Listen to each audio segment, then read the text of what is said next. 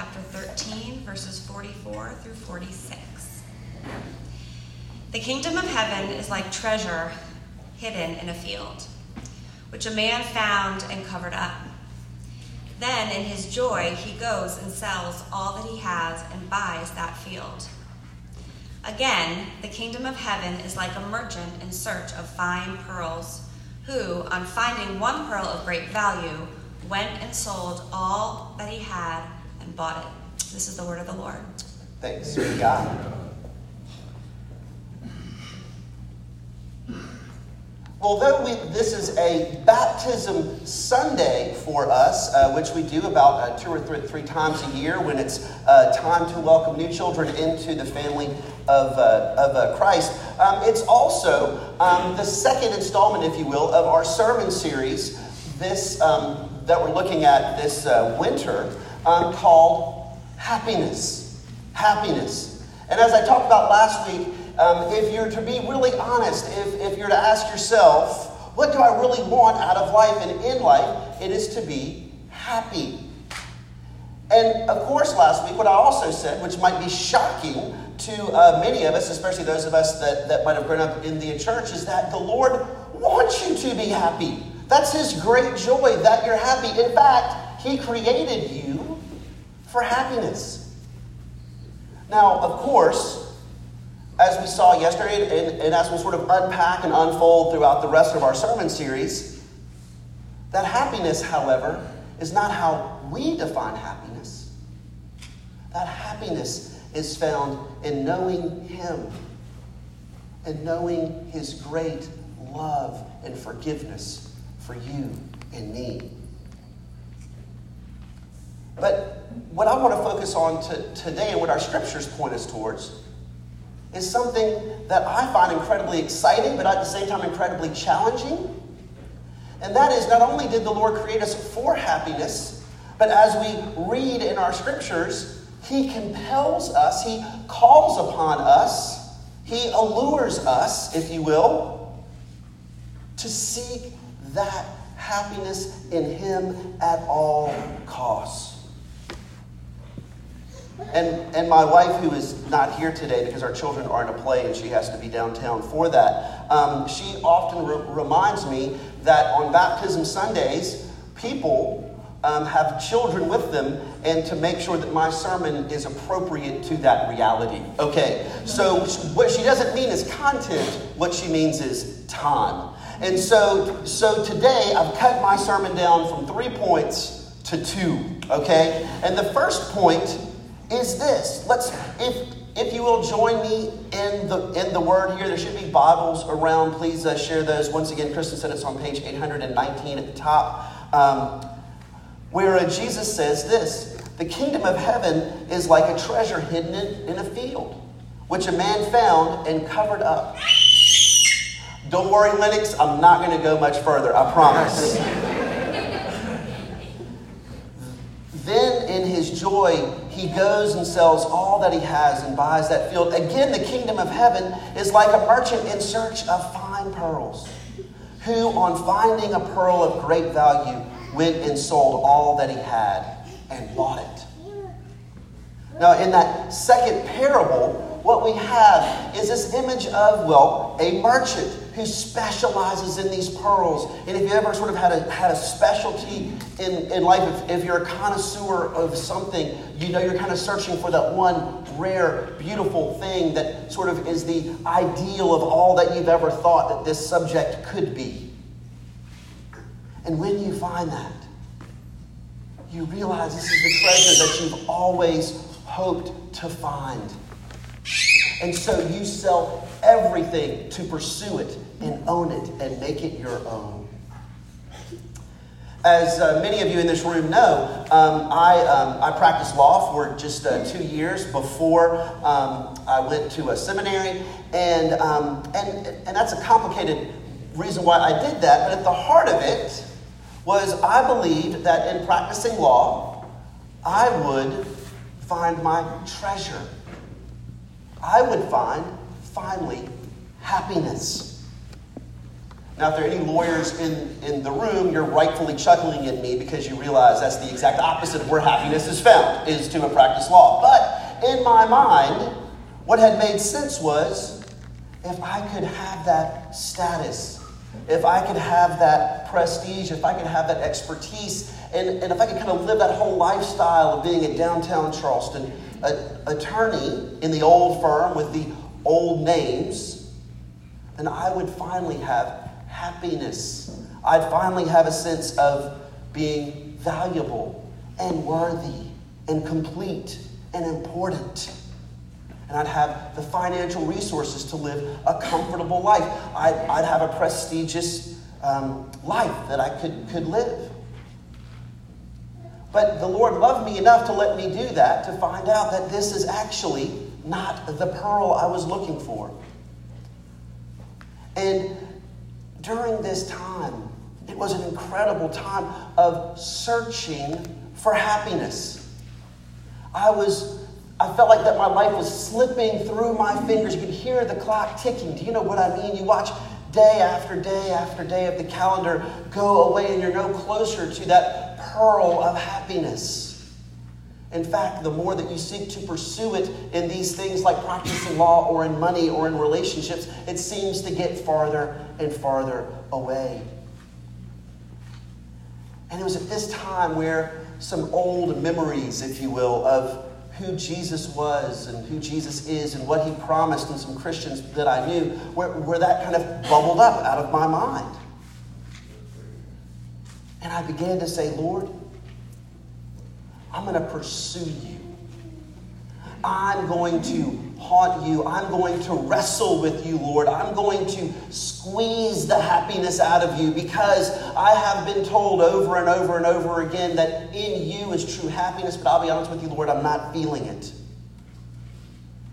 And the, the Lord was kind to my sinful request, if you will, or the arrogance of it. In fact, I think He's overjoyed by this deep desire to focus in on Him. And so I began to go to church. I began to uh, uh, learn about Jesus. I began to learn, most importantly, at the heart of Christianity and what makes it different from everything else, and what we're going to celebrate here with the water, is that Christianity is not about those things that you do, those ways that you discipline yourself in order to make God love you.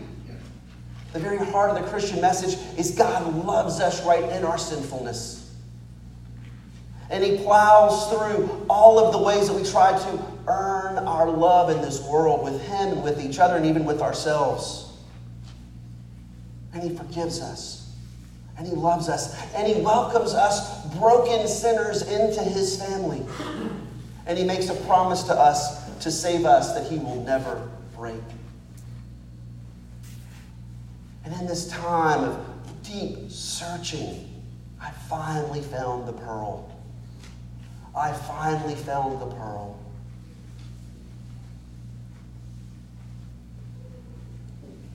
Chances are, most, if not all of us in this room, are looking for that pearl, aren't we? What is that one key to life that if I possess that, it's what, it's what my whole life has been pointing toward. And once I possess that, once I pluck that fruit, once I find that pearl, I'll be happy. Some of us in this room may have already gotten there. We've found that pearl, and we're not happy, and we are confused. Well, if that's you, let me encourage you, not because I'm smarter or wiser, I'm probably more foolish than, than most of you in this room, but as a person to person, just pretend like the collar isn't here, as a person to person, let me encourage you that in Jesus Christ is the real pearl you've been searching for. And it is worth abandoning every hope and dream that you have for your life to find Him. And it's not because your hopes and dreams are bad in themselves, no. It's just that they're too small. They can never make you happy in the way that Jesus Christ and His forgiving love can finally give you that sense of peace. Do you feel unlovable? Do you feel unforgivable? Do you feel like that your life causes more problems in this world than it solves? I believed all those things, and in Jesus Christ, we finally find the answer to those questions, which is we are loved in spite of ourselves. Make this day, make these baptismal promises that we will join in on, make them yours as well as the two children here. That's point one. But point two is even more, is even more remarkable. Did Jesus tell this parable to point towards us? Well, absolutely, he, he did. We, in some senses, are the merchant, right? We are the merchant. But as Jesus does, he always has two meanings in these things. Again, the kingdom of heaven is like a merchant in search of fine pearls, who, on finding one pearl of great value, went and sold all that he had and bought it. Now, what's tricky here is it's kind of ambiguous, right? How's the kingdom of heaven, which, which means the rule of God, right? It doesn't say those in search of the kingdom of heaven are like, no, no, it says the actual kingdom of heaven is like this. So, what does that mean? Well, what if the true merchant is Jesus Christ? And he's in search of fine pearls. But here's the, here's the crazy part, and here's the part that, that blows our minds, is his definition of a fine pearl is a person who's made an absolute mess of their lives. His definition of a fine pearl is the ugliest, most rejectable pearl you find at, a, at, an oyster roast, right? That's all dried up and crusty and you know breaks your crowns off. Like that's his treasure. That's his joy, the one that the world passes over and throws out and stomps upon and casts back into the marsh as worthless. And here we have Jesus saying he has searched the world for pearls that he decides are beautiful. And on finding one of great value. Well, what's, what's the value? The value is what Jesus says the value is. And to him, we sinners are priceless. So, what does he do? How does he acquire this? He must have us with him. So, what does he do? He sells all that he has to buy it. Jesus Christ, the mystery of the incarnation. I don't understand it. I'm writing a doctoral dissertation, and I don't understand it. It's crazy. It's beautiful. He came down from heaven, eternally God, second member of the Trinity, came down, took on human flesh that can be weak, that can suffer, that cries, that's tempted, that groans, that's weary. He gives up his riches of heaven comes down and labors not just on the cross, but every single day of his life, living the perfect life that we could not live. And then the final payment for us, his beautiful pearl, is as he hangs on the cross, bleeding and dying and suffocating for the pearls that he thinks are priceless. Do you feel worthless? Do you see every other person out there as a shining pearl that, of course, God would want, but God could never want me? Well, if that's you, I have, like it's me, I've got good news for us, and that Jesus Christ has paid the full price with great joy so we could what? Belong to Him. So we could be brought into His family. He could pull us close and never let us go. And this is a bit, you know, narcissistic, but, but the scriptures drive us here. If you if you have some great treasure, right, don't you love to pull it out and look at it and just kind of marvel at it? Gosh, this is so beautiful. Well, you see, Jesus' love has made us sinners beautiful. And there's this wonderful um, uh, verse in, in uh, Zechariah that says that when Christ sees us and when Christ is with us, he dances for joy because we're with him. He's more overjoyed to have us with him than we are to be with him. Isn't that unbelievable?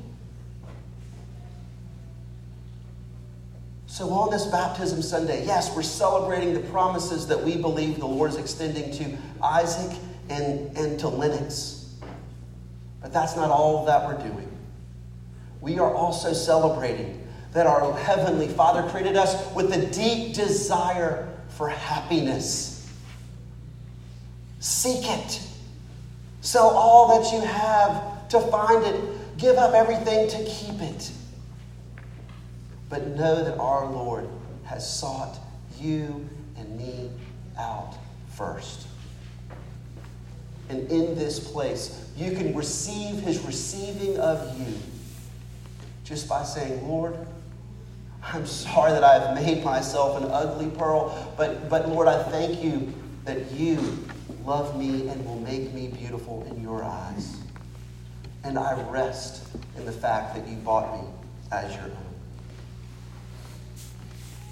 Seek happiness, for the Lord is seeking you and me, great sinners, to make us beautiful pearls. And this is good news for us sinners. Amen.